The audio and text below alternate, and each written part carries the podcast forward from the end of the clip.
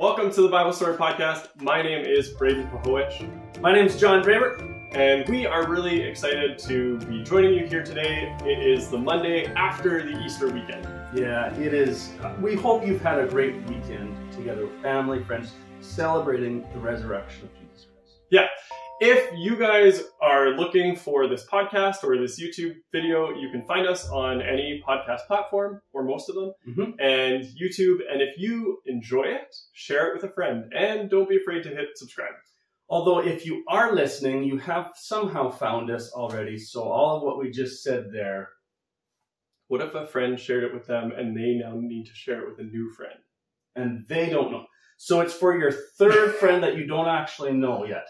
All right. So if you are considering sharing it with somebody, maybe gather some friends together. You know, watch an episode, listen to a podcast, and talk through the discussion questions that we have at the end of every single episode. Also, snacks never hurt to invite people to a place.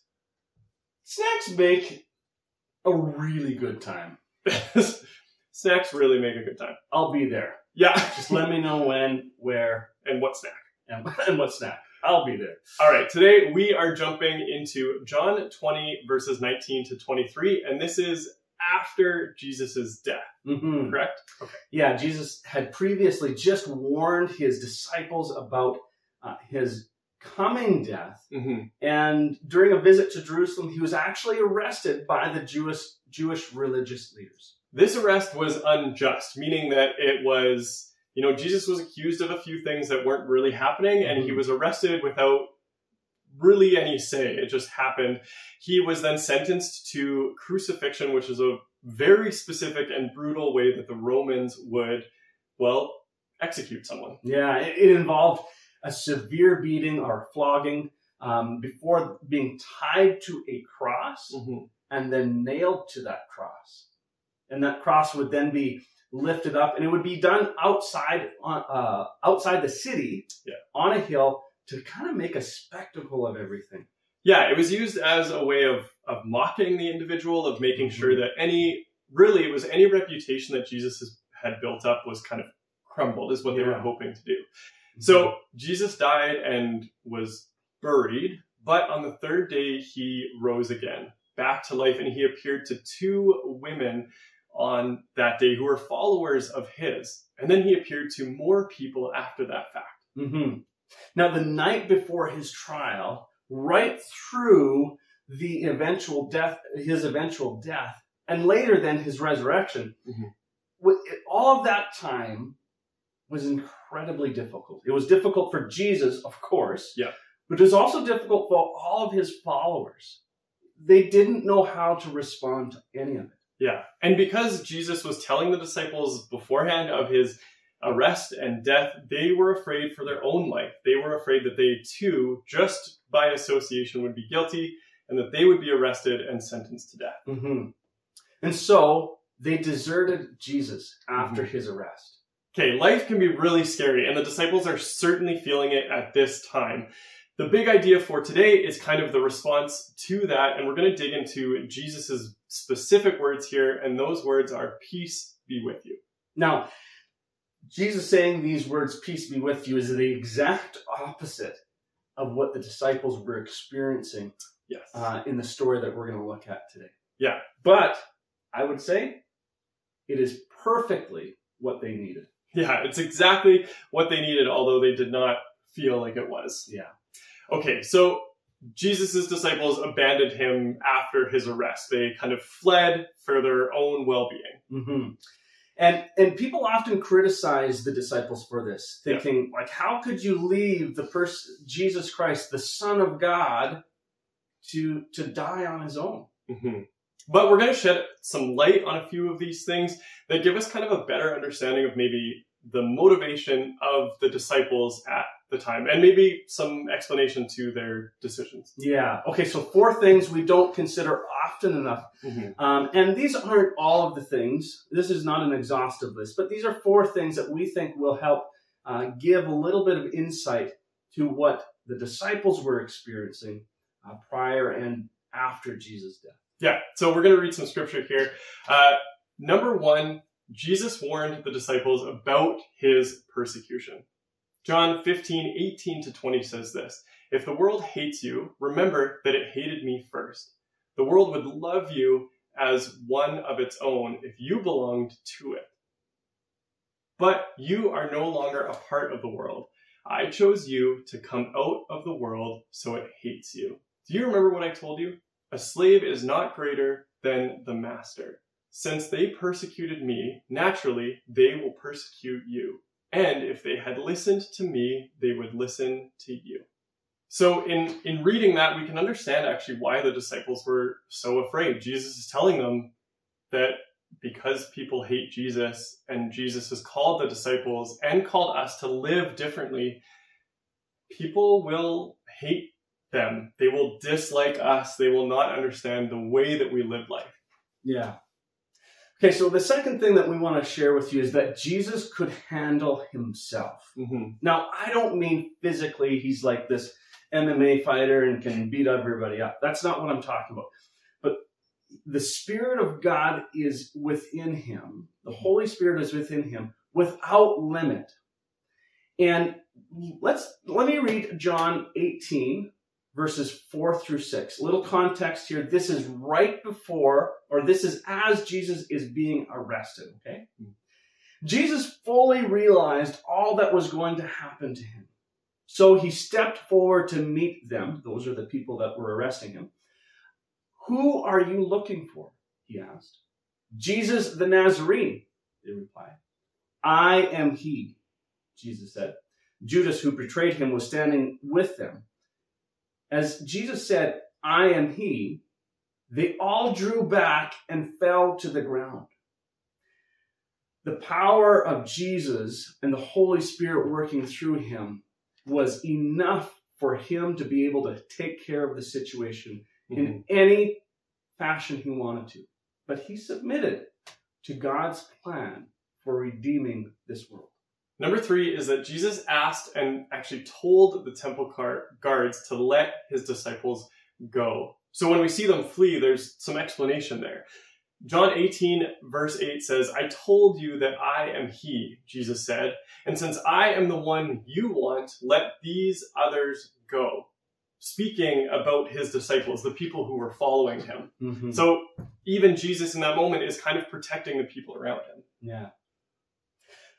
Number four, this this whole thing, this whole arrest, this whole crucifixion, it was just so unjust. It wasn't right. Mm-hmm. There was no hope for a fair trial. Jesus was going to be found guilty no matter what he said, no matter what he did. And the disciples, they really couldn't do anything about it, it, it seemed like.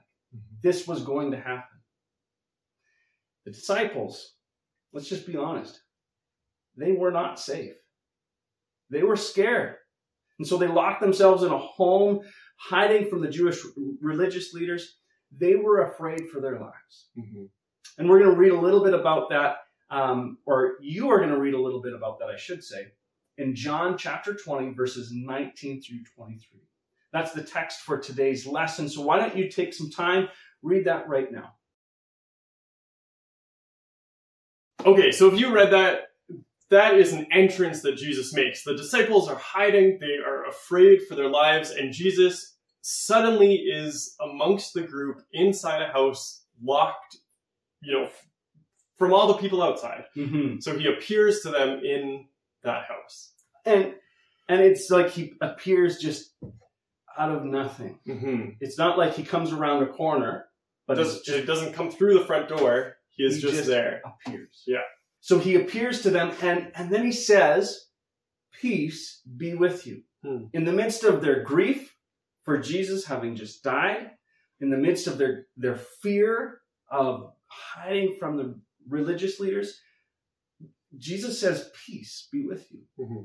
Uh, it's a common greeting, but there's nothing ordinary about it in this context. Yeah, and I think Jesus is talking to not just to them, like he surprises them by mm-hmm. showing up, uh, and so he's kind of saying to calm down a little bit. Like there's a little bit of that, but he's also then saying peace amongst this whole situation, amongst your fear, amongst your hiding, amongst your worry of your life and your safety. So he's saying peace in this moment, but also across this whole circumstance. He then goes into this commissioning of them. He is asking or telling the disciples that it is their time to go out, that he is sending them out to preach his gospel, to continue the work that Jesus has done, which is crazy because it's a very not good time. It, it seems like it's an inopportune time for Yeah. you, for the disciples to be told, all right, in the midst of people who may want to kill you, Yeah. it's time for you to leave the safety of this building and go and tell everyone about me. And remember, Jesus was just killed. Yeah, they watched Like, him die. They watched him die, and and if they start speaking about Jesus, they're just going to make the religious leaders Yeah. even more angry. So Jesus knows this, and it is a really dangerous time. And even through Acts and the rest of the Bible, we do find out that it's really dangerous, and some of the disciples lose their lives for doing this. Jesus does send them with a final kind of gift, something that he gives to them and gives to all of us as well. And that's the Holy Spirit. He says that he gives them the Holy Spirit, that's his presence, and that goes with them wherever they go out from that place whenever they're ministering and discipling to other people, Jesus, the Holy Spirit, is with them. Now, this lesson isn't rocket science. It's not like some of the things that we talk about here on the Bible Story podcast. They, they've got some intellectual um, things that need to be broken down and, Mhm. and to be understood. This one's pretty straightforward. Yeah. But the depth of the emotional state of everything in this story is really where we need to get to really where, where we need to sta uh, understand how it applies to us. Friend, in the midst of all of the hardship that you are experiencing today, in the midst of the circumstance and the difficulty, hear these words clearly because they are for you. Peace be with you. in the midst of your pain and your turmoil and all of the situations around you, hear the words of Christ that are for you. Peace be with you. As the Father has sent me, so I am sending you. Be encouraged in the midst of despair and in the midst of your hardship that He is with you. He has not abandoned you and He has given you an amazing gift. Receive the Holy Spirit. Friends, these words are offered to his followers and to you. They are words from our Creator. They have power. And just like he spoke everything into existence, when Jesus speaks, these things exist. Peace exists. Peace be with you. Growth tip time. Growth tip time! Hey, a growth tip is a way for each of us to grow in a relationship with Jesus Christ. And we have, well, something rather simple, which I appreciate. Yeah, it is simple, but it is never low in impact. No, we simply want you to pause and acknowledge the Holy Spirit. Wherever you go, because the Holy Spirit goes with you in all of those places. Mhm. It could be at work, it could be at school, be home, Mm-hmm. it could be on a drive that you're taking with, you know, a friend or some family. It could be while you're playing sports or doing a hobby. Yeah. So pause and acknowledge the Holy Spirit wherever and whenever you need to.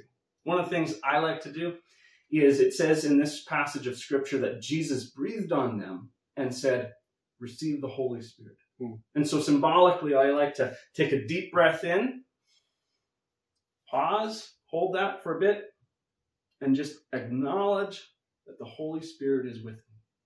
Now, I didn't physically breathe in the Holy Spirit, but it's just a symbolic way of saying, just taking some time, pausing the very, very ordinary thing of my life, which is Mhm. breathing, to acknowledge Jesus. So the disciples today, and in this circumstance, were understandably terrified. They were locked in a building and they were afraid of anyone coming in. And Jesus appeared to them. He greets them with, Peace be with you. He sends them to do his work and he gives them the Holy Spirit to make that happen. Question number one In the midst of fear, grief, and turmoil, what's, what difference do Jesus' words make? Peace be with you. Hit pause and share. Question number two He is sending you. What does that mean? And is there something holding you back from being sent? Hit pause and discuss. Followers of Jesus have the Holy Spirit. What difference has the Holy Spirit made in your life? Or what do you need from the Holy Spirit? Hit pause and share. Thank you all for joining us today. We are always honored to be here, especially on this Easter Monday. Mm-hmm. Be sure to subscribe to this podcast and share it with a friend. And listen to these words of Jesus one more time. Peace be with you.